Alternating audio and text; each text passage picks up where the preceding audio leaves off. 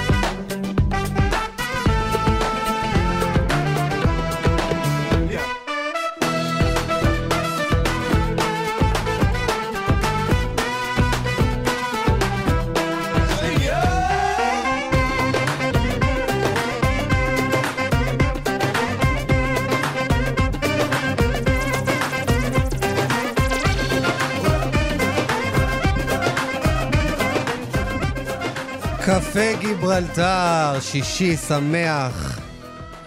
אני אופיר טובול, ואנחנו יחד uh, כאן כל יום שישי בכאן תרבות, 104.9 ו-105.3 FM, וגם באפליקציית uh, כאן אודי. ובשידור חי גם בכאן 11 בטלוויזיה, בשידור uh, ישיר. Uh, היום uh, מצפה לנו תוכנית גדושה, יהיו איתנו הבמאית. ושחקניות ההצגה החדשה יולדות. שעוסקת בפרשת חטיפת ילדי תימן מנקודת המבט של האימהות. אנחנו נראה גם קטע מההצגה בביצוע מיוחד כאן באולפן. יהיה איתנו גם ז'ניה פרומין, איתו אני רוצה לברר שאלה שמטרידה אותי, אפרופו ההפגנות, הפגנות השבת באשדוד, והיא, מה מקומה של הזהות היהודית בקרב יוצאי ברית המועצות? הוא כבר איתנו באולפן, נמצא הזמר עקיבא תורג'מן, מה נשמע, עקיבא? ברוך השם, טוב מאוד. כיף שאתה פה. אז לפני כמה ימים התגלגל אליי סרטון עם ביצוע יפהפה שלך לפיוט שכתב הבבא סאלי. יודו לך רעיוני. אז מה אתה אומר, יש מצב לשחזר? כמה שאפשר. יאללה. בוא נשמע את זה.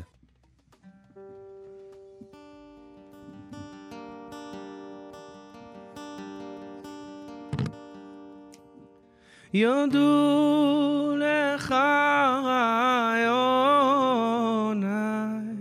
אל מי בטן יוצרי,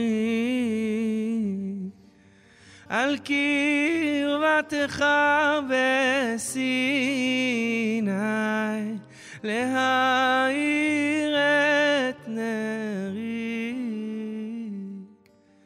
על כן בתחנוני אפר בשירי בכל ימי ושני עד לעד לעולם.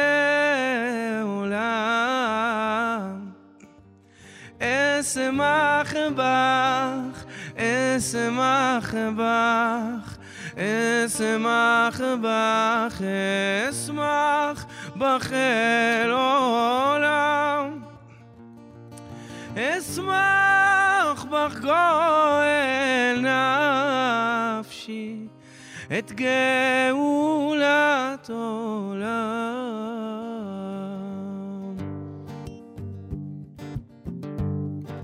אתה יכול להצטרף למחיאות כפיים.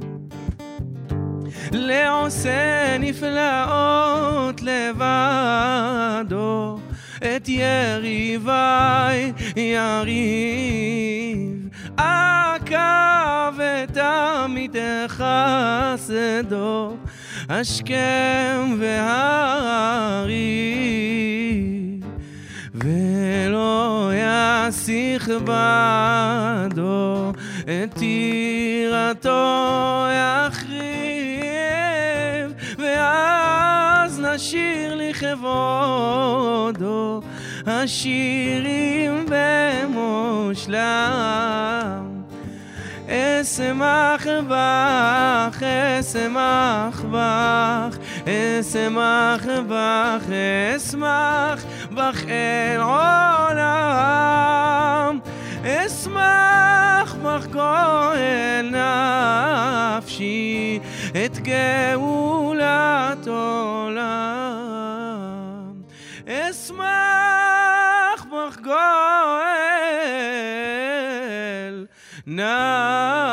נפשי את גאולת עולם. עקיבא. אז איך הגעת לבבא סאלי? תשמע, תמיד הייתי שם. אה, הייתי צריך לעשות סיבוב ארוך. כי אתה יודע, הקשבתי למוזיקה שלך אחרי ששמעתי את זה, ואמרתי, טוב, יש פה, זה ז'אנר קצת שונה. בהחלט. קו מקביל, נגדיר אותו. אה, כל אחד עושה את הסיבובים שלו, כן, בחיים. אה, אבל נולדתי בדימונה, כן? מקום שורשי, חם, משפחתי. אה, גם המשפחה מאוד קשורה למסורת, מחוברת, גם ממקום אה, שורשי וגם ממקום, אה, גם נגיד, education, כן? אבא שלי כן. הוא רב, ואימא שלי אשת חינוך, ומשפחה גדולה. כלומר, את הפיוט הזה אתה מכיר אה, מימים ימימה. כן. לא משהו שאני שאתה צריך ללמוד כן, במיוחד. בדיוק, כן. לגמרי. ואפשר להגיד שאנחנו חיים על תפר, כל, החיים. אמא שלי, דרך אגב, היא מקנדה, אבא שלי ממרוקו, וכן, הם נפגשו באיזשהו אה, דרך. ו... ואני חי על התפר הזה, התפר התרבותי, וה... לא נגדיר אותו תפר, נגדיר אותו כן. חיבור. ואתה מרגיש בבית עם ה- עם הפיוט הזה ובכלל. כן, חד משמעית. חד משמעית. והעלית אותו לכבוד אה, הילולת הבבא סאלי שהייתה אה, בשבוע שעבר, ואמרת שם ש- שיש לך, יש קשר משפחתי? חד משמעית. בבבא סאלי היה גר, כל משפחתו, כל השושלת, הייתה גרה בעיר אה, במחוז תפילאל, שנקראת הר פוד, כן. ו... ושם גם סבא שלי היה גר. וסבא שלי היה קטן מבבא סאלי בכמה, לא יודע, 15 שנה, 20 שנה, משהו כזה. אה, בבא סאלי היה, מה שנקרא, גדול המנהיגים, גם ברוח וגם ברמה הפיזית. הקהילתית. קהילתית, נגדיר כן. את זה, כן. אה, וסבא שלי שהיה עם מה שנקרא, עם, אה, עם תכונות אופי מאוד מאוד מיוחדות, עדינות נפש ואצילות, ו- וגם הוא היה תלמיד חכם, כן? היה בן אדם עם תפיסה מאוד מאוד מיוחדת. נאלץ בגיל 14 להפסיק את הלימוד, אה, את הלימוד תורה, בוא נגדיר את זה, את הלימוד ש- שהיו מהמם. מחנכים את כולם, וכמו כולם, לצאת למטעי-? למטעי התמרים שמסביב לעיירה לעבוד, ו... והוא לא, לא ויתר על, על ללמוד. זאת אומרת, הם היו לומדים, ב- קמים בארבע בבוקר, מקווה, אחרי זה לומדים, תפילת שחרית, ובשמונה בבוקר יוצאים ל- לעבוד. לעבודה, וגם בערב. עכשיו, אותה חבורה, הוא היה לומד עם חבורת הזקנים, אף אחד מה, מהצעירים לא היה עושה את מה שהוא עשה. אז אותה חבורת זקנים, כשהיו נדרשים לאיזו שאלה, היו שולחים אותו אל הבבא סאלי, וככה הפך מנהג כמעט קבוע, שבועי, יומי, ל... למפגש קבוע עם בבא סאלי, כן. שהוא נמשך עד ממש אה, ימים אלו עם יודע, המשפחה. והפיוט הזה, אשמח בך, הוא מאוד מאוד מיוחד, במיוחד לאנשים אה, מהקהילה המרוקאית שהגיעו מדרום אה, מרוקו, מהאזור הזה. באמת כולם אה, זוכרים את הפיוט הזה, ו... אתה יודע, זה פיוט שגם אני שמעתי אותו אה, מגיל מאוד צעיר, ו...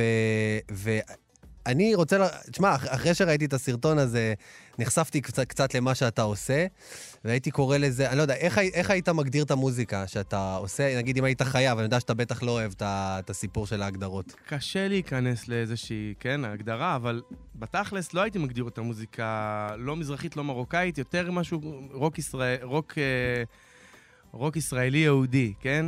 כן. אה, אנחנו רואים שזה ז'אנר, אה, ז'אנר צומח ופורח בשנים האחרונות. כן, כן. חנן בן ארי וישי ריבו ורבים רבים אחרים.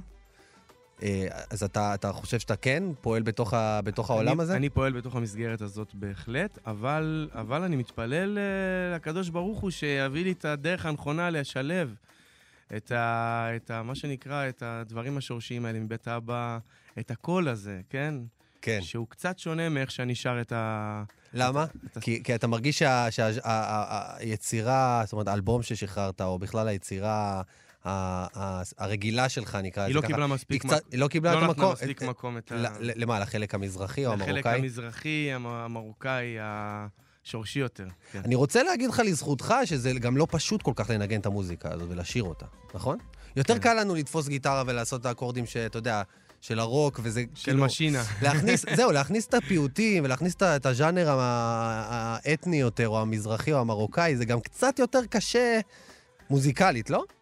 כן, זה יותר קשה, לא, לא יודע אם להגדיר את זה קשה מוזיקלית, כי זה אצלי בצורה טבעית, אבל, כן. אה, אבל החיבור ביניהם הוא מאוד... אה, כן. הוא, הוא לא פשוט. אבל אתה שם לב שאנחנו רואים הרבה יותר חיבורים כאלה, וזה משהו שהוא נהיה יותר, כן, יותר, יותר נוכח ויותר אה, קיים. אז לפני כמה חודשים שחררת אה, אלבום סולו בשם עולמות, נכון? כן. תנגן לנו משהו מתוכו? כן, לגמרי. א- איזה שיר? אה, וה- והער מליבי. והאר מליבי. כן. עקיבא, והאר מליבי.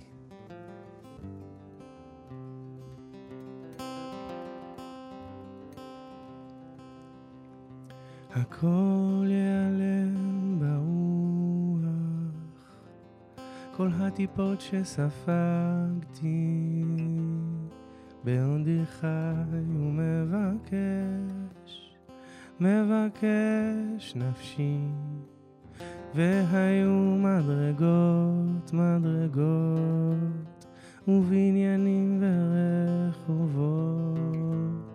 מעיינות נעלמים בחלומות ותהומות.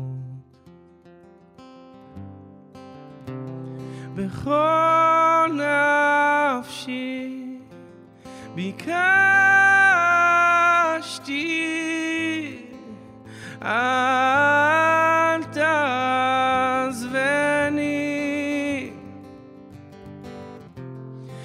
בכל נפשי. ביקשתי והער מליבי. הכל ייעלם ברוח. כל השירים שכתבתי עובד עמוק במצולות מחפש אהבתי. עשן אז יפרח בחושך ורק הריח יזכיר. יספר על אש לנצח את לא תכבי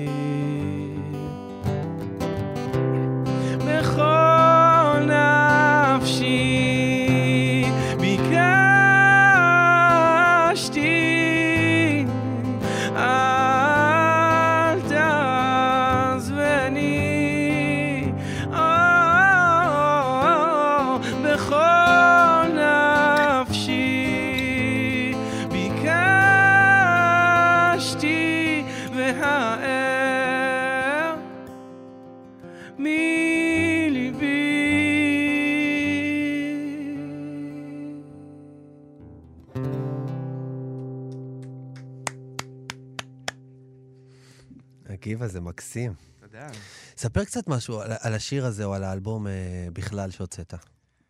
אמ, אני מגיל אפס נגן, שר, מכיר את עצמי על המקום, על ה, על ה, בעולם המוזיקה, ו...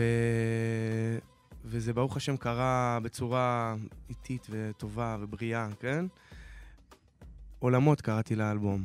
לפני, כן, לפני כמה חודשים הוא יצא. ולמה קראתי לו עולמות? כי אנחנו... אני, אני גר בתל אביב, כן?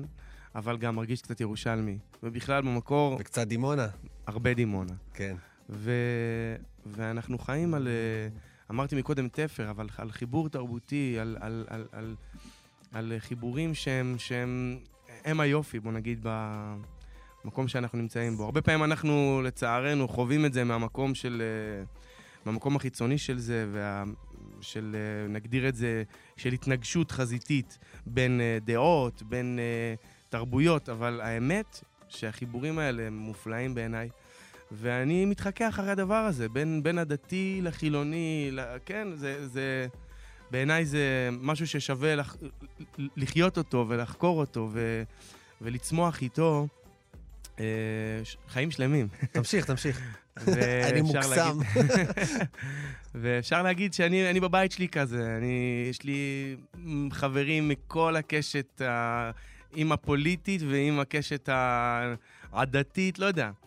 ושם, והשיח בבית שלי, כן, הוא פתוח ו, ומאפשר ל, למפגש הזה לקרות. ואני מנסה להביא אותו, כן, לקדמת הבמה, וכן, את הצבע הזה שהוא מצד אחד, כן, rock and roll, כן מתוק, כן עגול, כן אה, מיינסטרים, מצד שני, מביא את אפריקה ב... במלוא. כוחה.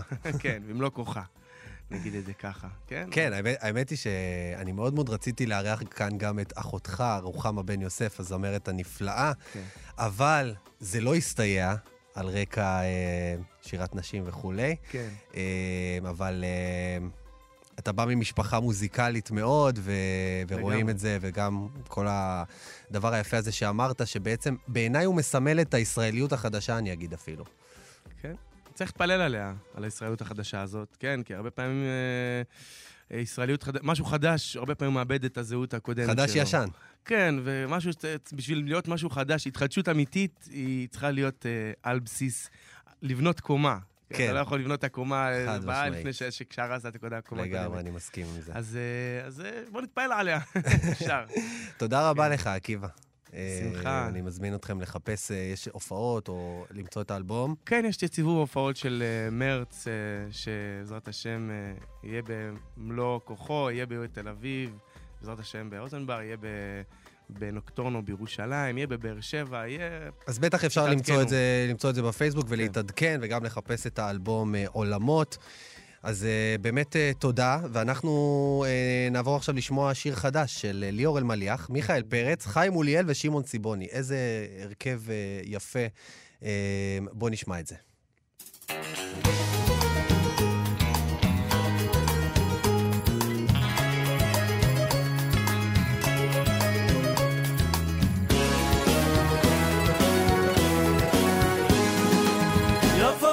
Mama.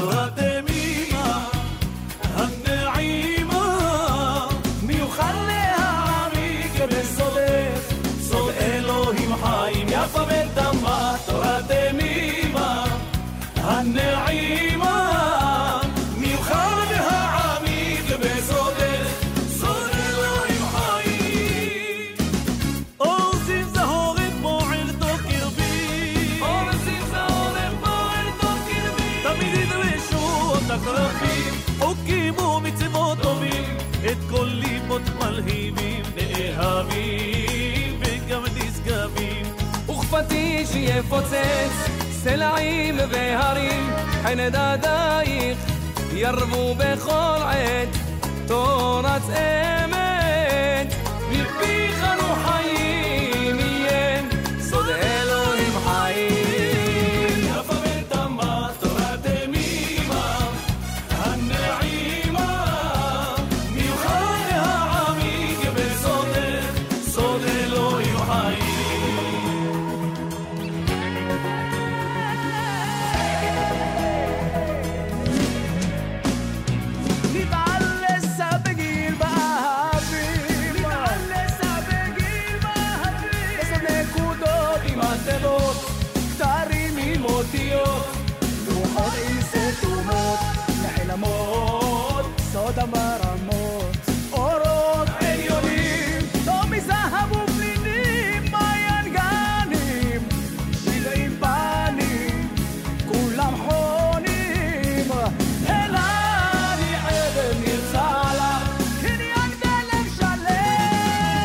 שלם יפה ותמה תורת אימה הנעימה מיוחד להעמיק בסודך סוד אלוהים חיים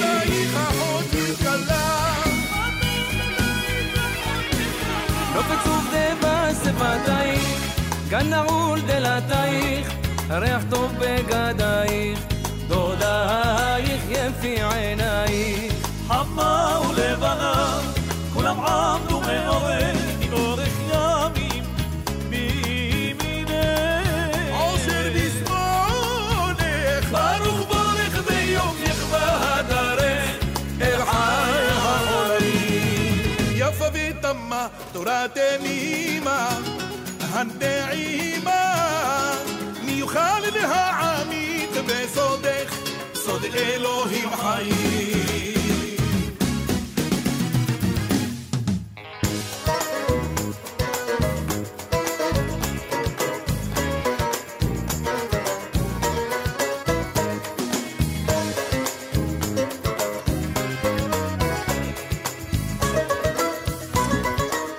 כן, אה, אתם על קפה גיברלטר, תוכנית מאוד אה, מעניינת יש לנו כאן היום.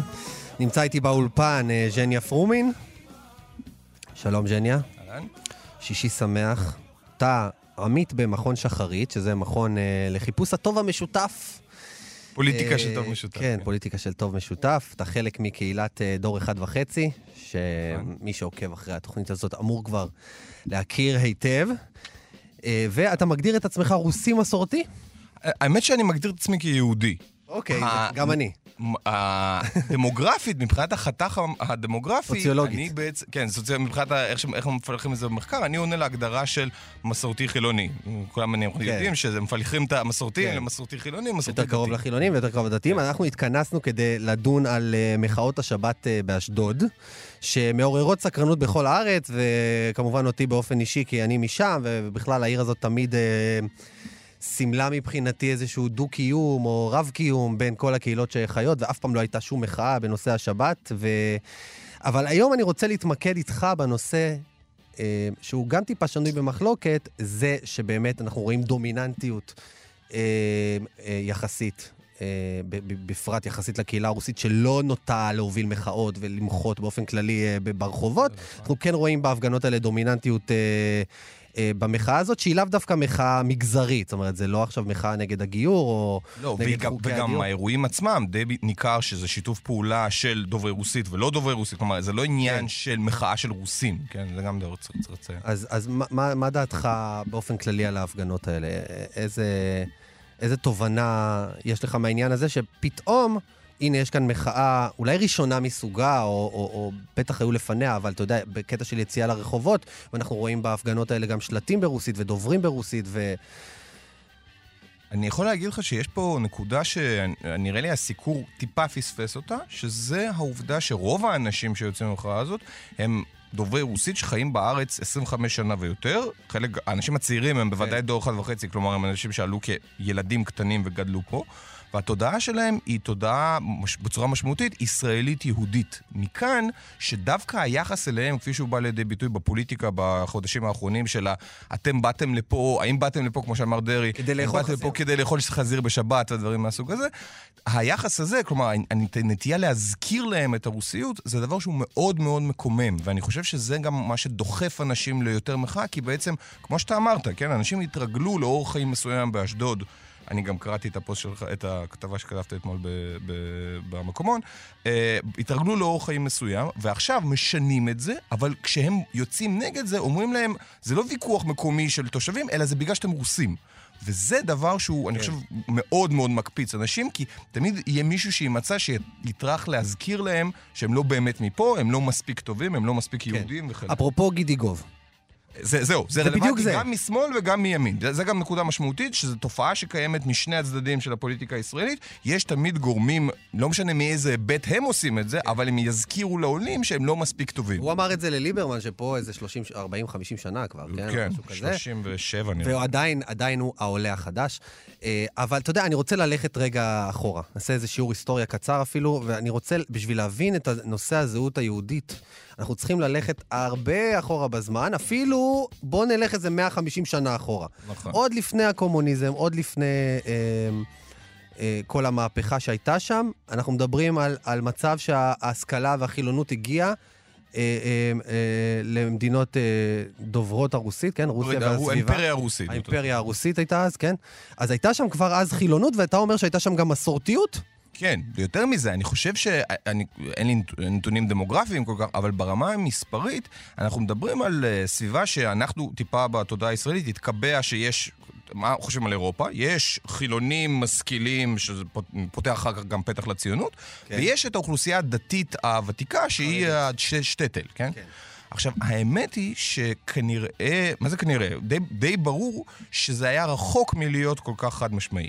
הייתה, זה, זה מאפיין גם את אירופה ממש, אבל באימפריה הרוסית זה גם קיים, אוכלוסייה לא קטנה שהיא היום במ- במחשבה לאחור במושגים עונה להגדרה. מסורתית, והיא גם דומה מאוד, גם מבחינת חתך אוכלוסייה, הייתי אומר, מבחינת תחומי העיסוק של אנשים, ליהודי ארצות האסלאם. אני אספר סיפור קטן. Um, אחת הדמויות הבולטות של סוף המאה ה-19, ראשית המאה ה-20 ביהדות רוסיה, היה הרב יעקב מאזה, הרב הראשי של מוסקבה.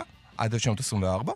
אה, הרב מזה, חוץ מזה שהוא היה דמות ציבורית תורנית, הוא היה גם אה, עורך דין, הוא היה סופר, הוא היה אחד מהאנשים שקידמו הכי הרבה את אה, השימוש בעברית.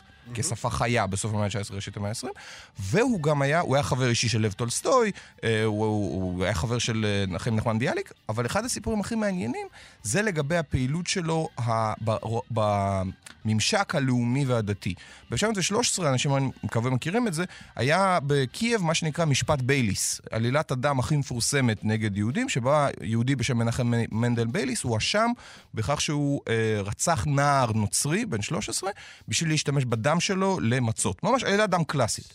והמשפט הזה הפך להיות לאחד משיאי האנטישמיות של ראשית המאה ה-20. זה היה קמפיין מאורגן על ידי הממשלה, על ידי חוגי ה- הימין המלוכני, והציפייה הייתה בעצם שזה היא משהו שנועד אולי להנחית מכה מוחלטת על היהודים. וההגנה על בייליס אורגנה על ידי מגוון של אנשים, יהודים, דתיים, לא דתיים. האדמו"ר מחב"ד שלח את בנו, שאחר כך היה האדמו"ר הרייץ, להיות מעורב בזה. מצד שני, אנשים חילוניים לגמרי, וגם רוסים לא יהודים. אחד מעדי התביעה, עדי ההגנה המומחים היה הרב מזה.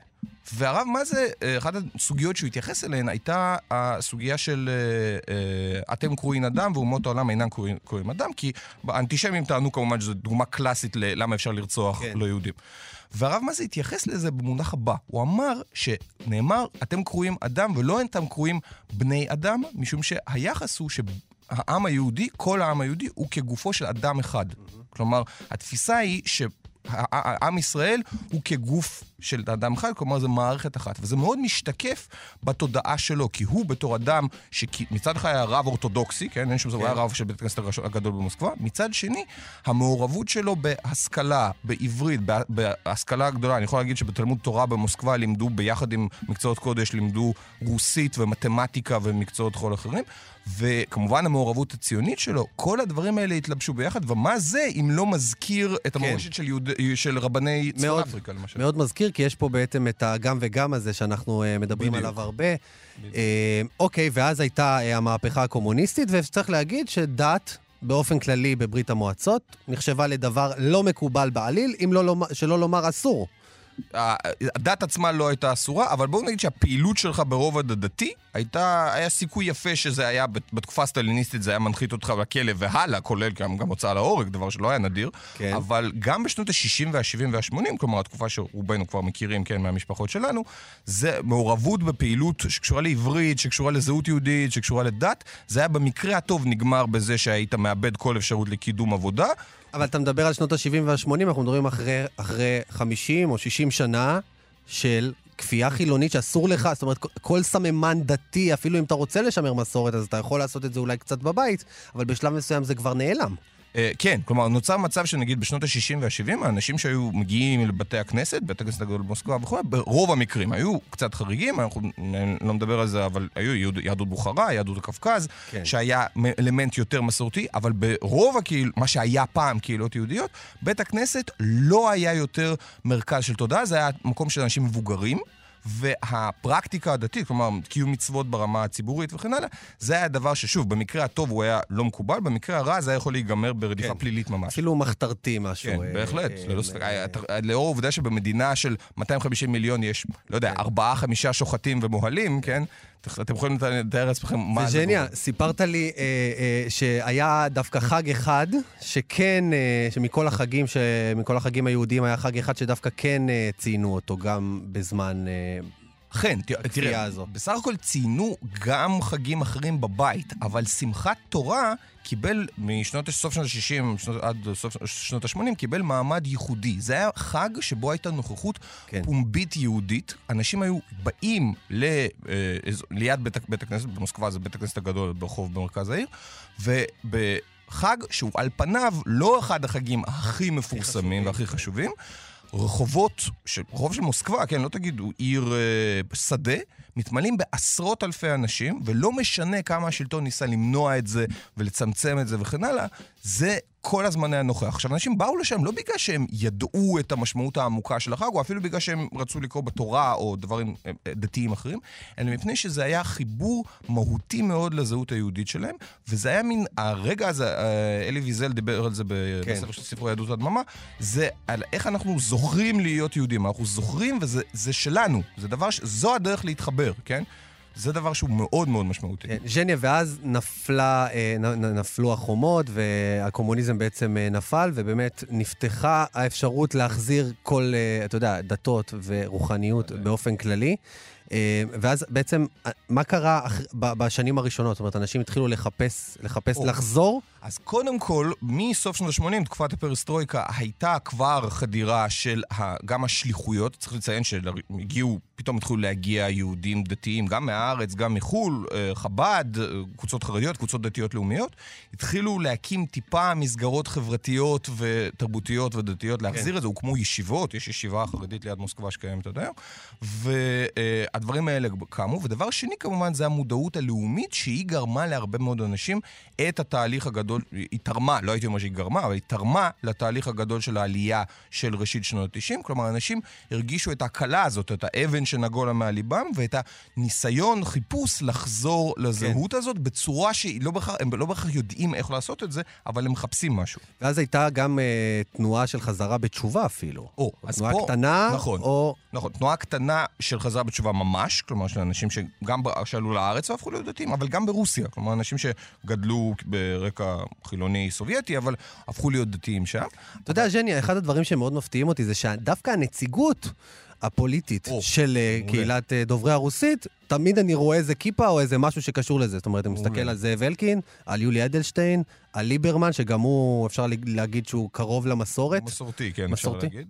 אני חושב שאחד הדברים המשמעותיים פה זה בדיוק העובדה שאנשים שבברית המועצות היו פעילים ממש ברמה הציונית, ברמה היהודית, חלקם אסירי ציון, חלקם מסורבי עלייה רגילים. אה, המחויבות היהודית שלהם בארץ באה לידי ביטוי באמצעות קיום מצוות. אבל אני רוצה להגיד על הציבור הרחב יותר, שעלייה של האנשים שהם אה, באו מרקע חילוני והגיעו לארץ אה, וכמובן חיפשו דרכים להשתלב ברמה הציבורית, אבל הם גם פגשו הרבה פעמים, זה תקף לפריפריה, אבל לא רק, פגשו את האוכלוסייה המזרחית, כן, יוצאי ארצות האסלאם, ובעצם זה היה ה... סוג היהדות שרבים מאוד נחשפו אליו. ובעצם מה שקרה זה שזאת כאילו מסורתיות בלי מסורת אישית. כלומר, סבא שלי לא היה רב, סבא שלי היה קומוניסט, כן. הוא היה קומוניסט אידיאולוגי, אבל החזרה של, שלי, החיבור שלי לאיזושהי מידה של מסורתיות בתור אדם שגדל בעיר כזה של חצי פריפריה בסביבה די מזרחית, איפה? אה, נשר. בנשר. אוקיי. אז אה, אה, הדברים האלה הם מתגלגלים והם מתלבשים על הגאווה הלאומית והזהותית שאתה מביא איתך משם. כלומר, כשבעצם, אה, כשהתחילה העלייה אה, הגדולה, זה היה בדיוק באותה תקופה שבה אה, הציבור המסורתי או הציבור המזרחי התחיל קצת להרים את הראש שלו מעל נכון. המים, אה, להפוך אולי, ל- להתחיל להפוך למעמד אה, ביניים. נכון. ובעצם העלייה הגיעה למקומות האלה, לאשדוד, להרבה מאוד... ראשון אה, לציון, לראשון נתניה, לציון, כן. להרבה מאוד מקומות שהם בעצם הגיעו ליד המרוקאים, ואז, זאת אומרת, זה היה החברות שלהם לתוך הישראליות. בואו תראו שכחלק מהישראליות, אז uh, יש גם, uh, תראו, יש בית כנסת וזה נחמד, ויש מוזיקה מזרחית, וזה האוכל שאוכלים, זאת אומרת, ודווקא במקום הזה אני שואל אותך, בתור מישהו שמגדיר את עצמו כקרוב לחוויה uh, המסורתית, עד כמה זו יכולה להיות תשובה לדוברי רוסית שמחפשים חיבור לזהות היהודית? או, אז אני חושב שפה שני דברים. דבר אחד, זה העובדה שהרבה מאוד אנשים, זה חלק גם מהחיפוש הרוחני שלהם, וזאת החוויה שלהם ברמת הזהות היהודית. אני חושב שהם גם, אה, בשביל, בשביל אנש- אנשים צעירים זה מאוד משמעותי. אנחנו הרי נראה עכשיו בדור הבא הרבה ילדים של משפחות שאחד מבני הזוג הוא מזרחי ואחד הוא דובר רוסית. אז זה דבר שהוא משמעותי ברמת החברות, שוב, כמו שאמרת, אבל אני חושב שיש פה גם עניין שהוא אה, נותן רובד נוסף מעניין, חוץ מההיסטוריה, רובד נוסף מעניין לחוויה המסורתית, כי אנחנו מדברים על מצב שבו לא בהכרח חייבים לעגן את המסורתיות באמת בבית כנסת ובקהילה קהילה פיזית, כי צריך לזכור שליהדות ברית המועצות לרובה לא היו קהילות פעילות בגלל רדיפת הדת, מה שדיברנו עליו, אלא דווקא במימד של המסורתיות הישראלית. אני אביא נתון אחד, היה, מצאתי את זה ממש לפני כמה ימים, אה, סקר מלפני איזה חמש שנים, פורסם בערוץ 7, ששם זה היה קו מנחה, ש-93% מעולי ברית המועצות חשוב להם מאוד, או שזה בואכה ממש קבוע, לציין את חגי ישראל ולהיות מחויבים לזה. עכשיו, למה זה מעניין? מפני ש-93%, אפילו אם לוקחים בחשבון טעות דגימה, 93% זה יותר ממספר העולים שהם יהודים לפי ההלכה. כן. מה שאומר שלפחות חלק מהיהודים שהם על פניו, על ידי הרשויות בישראל לא מוכרים כיהודים, הם, יש להם מימד מסורתי יהודי, שזה כן. דבר חשוב.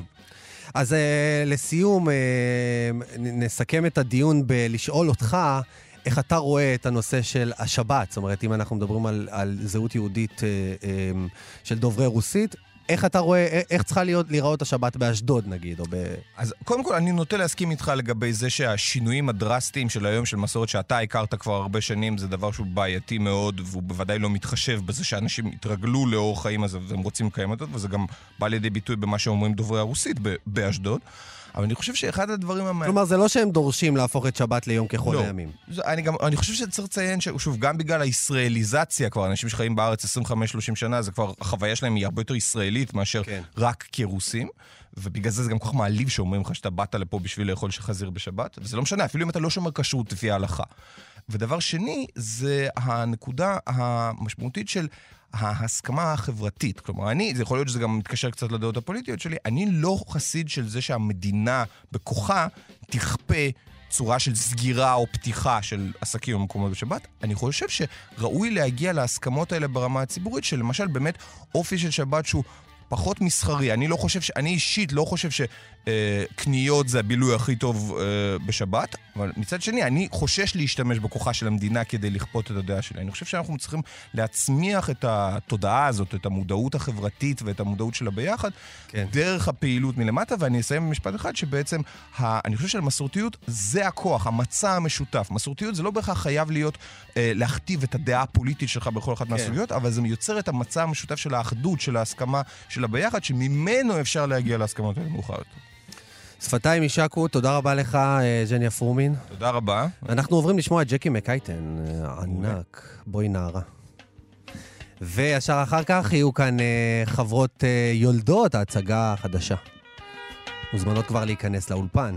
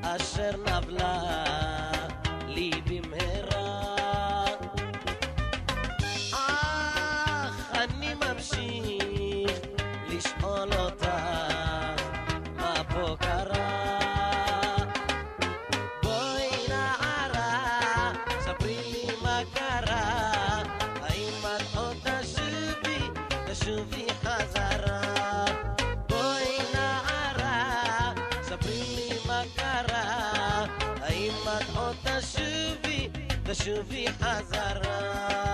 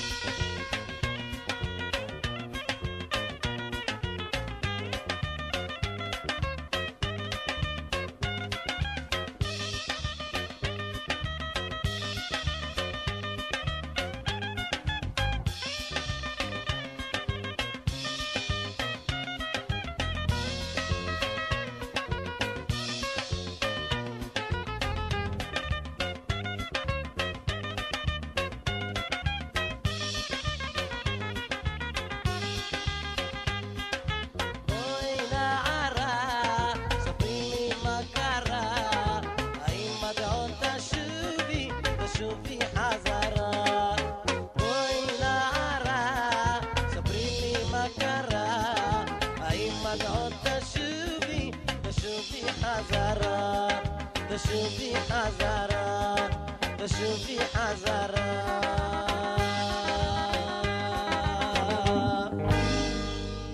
שלום.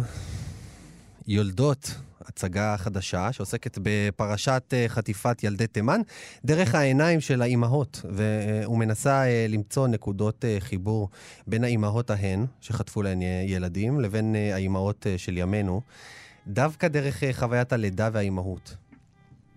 אז אנחנו נתחיל בלראות ולשמוע קטע מההצגה, ולאחר מכן אה, נשוחח קצת עם היוצרות. אני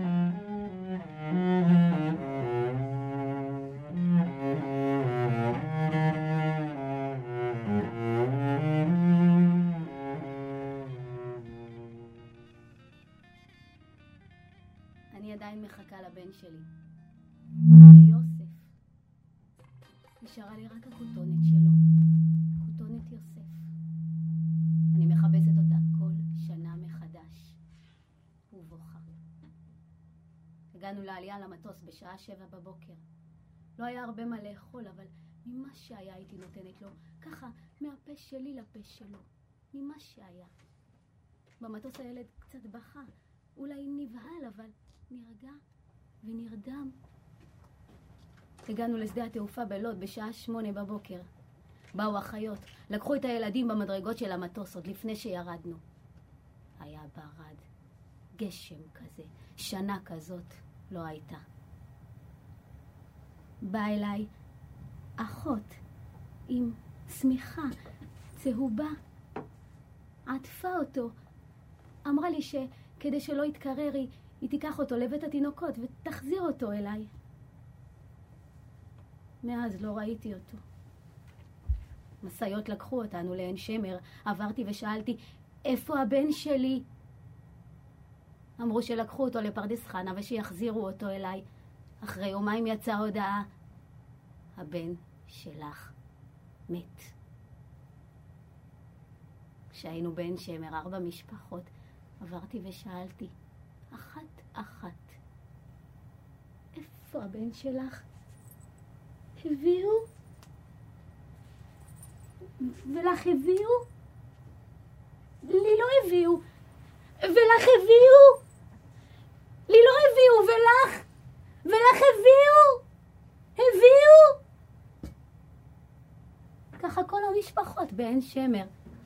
חודשיים יושבות, מחכות ומחכות, ולאף אחת לא הביאו את הילד.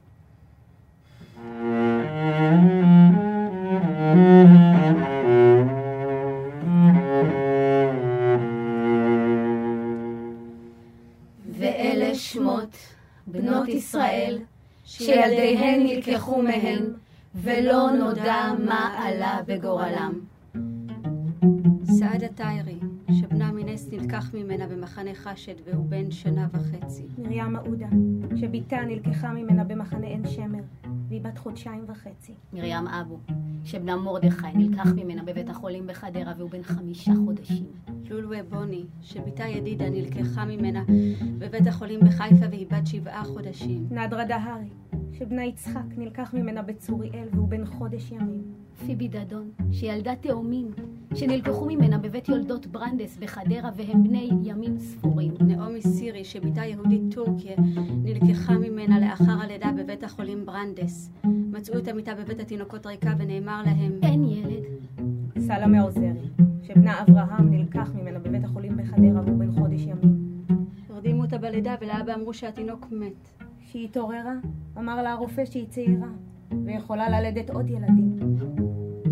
ורדה לדני, שבתה נלקחה ממנה בבית התינוקות במחנה העולים והיא בת שלושה וחצי שבועות. שלחו את הילדה לרמב"ם, וכשבאו לקחת אותה אמרו לה שהיא נפטרה.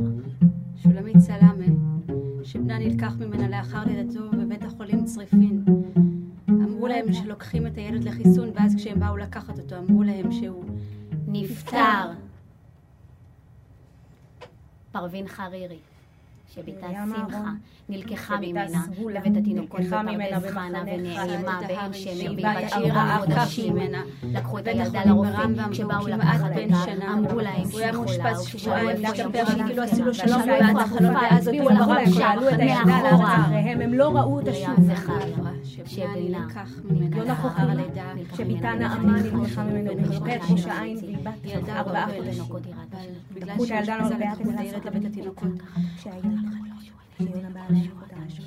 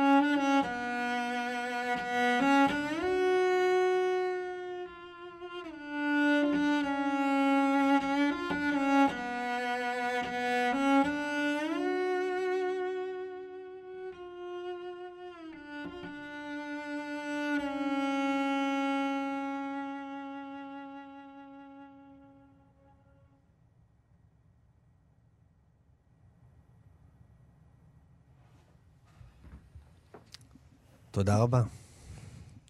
נציג, נציג את השחקניות, מוריה בשארי ליפשיץ, עדן אוליאל וסלי ארקדש יחזקאל, וגם אביגיל ארד, הצ'לנית. כן, צריך קצת, קצת... אה, טוב, אז אני אתן לכם לדבר. חנה וזנה גרינוולד אה, הבמאית, ורחלי סעיד הדרמטורגית, שזה דורש הסבר כמובן. אה, מה ראינו? ראיתם קטע, ראינו קטע מתוך ההצגה יולדות, אה, שעלתה לפני חודש בתיאטרון יפו, התיאטרון הערבי-עברי, אה, ומביאה את המבט שלנו על סיפור החטיפות של הילדים. אה, בעצם בעיניי זו חוויה וזכות גדולה להשתמש באומנות כדי להתייחס לסיפור הזה, כדי לתעד אותו, כדי להפוך את הבמה לאתר הנצחה שמספר את הסיפור הזה, כדי לפתוח את הלב לאנשים, אה, למקום שבאמת אומר, לא יכול להיות, אני לא מאמין. ולספר את הסיפור מבפנים, מה, מהלב של האימהות, מהגוף של האימהות, מהחלב שלהם שעדיין נמצא אה, ולא התייבש. רחלי, את אה, עבדת עם הטקסטים, אה, שהם טקסטים אמיתיים, נכון? כן, בעצם דרמטורגיה זה בעצם מחזאות שמתבססת על חומרים אמיתיים. זה מה שעשינו פה, יש עוד כמה סוגים של דרמטורגיה. באמת, הטקסטים שמופיעים פה הם בעצם סוגים שונים של עדויות. זאת אומרת, יש לנו אה, קטעים מהפרוטוקולים של האחיות, של הרעיונות עם האחיות. יש לנו, הקטע ששמעתם כאן, הוא מבוסס על תיקים מארכיון, ויש לנו גם, והעדות הראשונה ועוד כמה עדויות ששמעתם כאן, מתבססות על חומרים מתוך הארכיון, הארכיון של אה, עמותת עמרם. בנוסף לזה, במקום של החיבור לאישה... שאת חלק ממנה, נכון? נכון.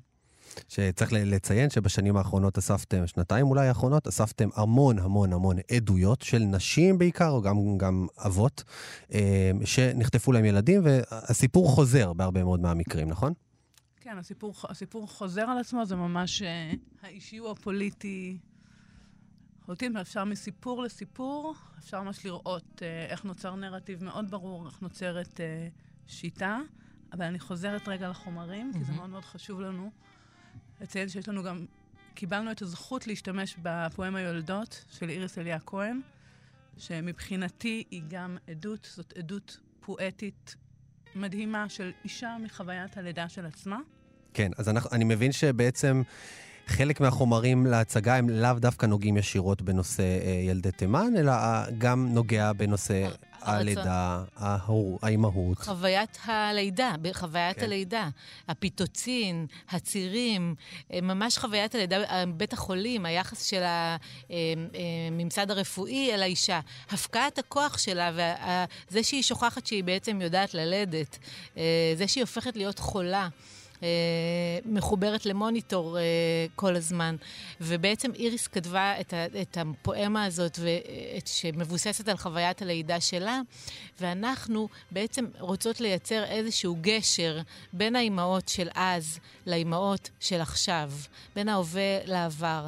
דרך החוויה הזאת של אה, חוסר האונים שמתחילה בהליכים כירורגיים בלידה ועד ללקחת את הילדים. אחרי כל המאמץ הזה, כשאיריס כותבת שם, טוב, אז איפה התינוקת? איפה היא? אה, גם החוויה של הלידה היא בעצם קרב. היא קרב שאת נלחמת על חייך, את נלחמת על חיי התינוק. כן. ואיפה הוא? חנה, אני רוצה אה, לשאול, אה, אה, את הת- התחלת עם, לא התחלתי עם ההצגה פרח השם יפה, אבל זה היה, את יודעת, תיאטרון, תיאטרון חברתי במובהק, עם מסרים, ורצתי עם ההצגה הזאת המון, המון פעמים, וזו עכשיו הפרויקט החדש שלך, שהוא הוא סוג של איזשהו המשך, את רואה איזשהו... אני ממש רואה המשך. כן? ממש גם רואה זה, המשך. גם זה אותו אנסמבל, נכון? זה אותו אנסמבל, זה אנסמבל שממשיך לפעול. אני רואה המשך כי... אנסמבל. אנסמבל? אנסמבל. אה, שממשיך לפעול, שמשתמש באותן פרקטיקות. אה, היום, אתמול הבנות שלי היו בהצגה והם אמרו, אה, אמא, איך תמיד בהצגות שלך יש איזה שיר ציוני שאת הופכת אותו למשהו אחר? אז כן, זה המשך רחלי ישיר. סיפרה לי שיש גם חלק שאתם סורגות, נכון? שזה גם... רוקמות, רוקמות, רוקמות, סליחה, רוקמות. שזה גם מתחבר ל- שזה לשאר אומנות העבודות שלך. מטריארכלית שפסה מן העולם. כן. ואנחנו נותנות לה במה אחרת, מת, מתבוננות בה, נותנות לה כבוד. אני רוצה לשאול את מוריה. אני, רחלי סיפרה לי קודם שאחת העדויות שאת מציגה היא עדות של המשפחה שלך, של סבתא שלך? כן, סבתא שרה. בואי תתקרבי. אה, כן, סבתא שלי, שרה בשארי, זיכרונה לברכה, אה, נחטפה, נחטפה בתה ידידה, אה, ו- ופנינו לוועדה ועשינו כל מה שאפשר, ואני חושבת, אני מביאה גם את העדות שם מהעיניים איך זה בשבילך להציג משהו שהוא ממש, את יודעת, זה, זה לא איזה טקסט אה, זר ומנוכר ש, שאת צריכה עכשיו להציג, זה משהו של סבתא שלך. זה מטורף, כי, כי גם uh, החוויה בבית, אני חושבת שהנחלנו את, הש... דרך אבא שלי, הנחלתי את השתיקה ואת הציונות, ולמרות הכל, ו... ו... ואתמול פעם ראשונה שאבא שלי הגיע להצגה, והיה לי חוויה מאוד עוצמתית, אני חושבת שזה ממש, ממש, הייתה לי חוויה של ריפוי, אני גם עצמי בהיריון, אז... Uh, אז חוויה ממש חזרה לשורשים, לרפא אה, את, ה, את הטראומה ש... אוקיי, אז תודה. תודה רבה לכם. אנחנו חייבים לסיים, אחרת אה, היו לי עוד המון המון שאלות. באמת אה, נשמעת כמו, כמו הצגה ריפואית אה, רצינית מאוד. אנחנו נגיד תודות. תודה לשיר זיו, תודה לטל ברלינסקי, לתמיר צוברי, אה, ואנחנו נהיה כאן גם בשבוע הבא. תודה לכם.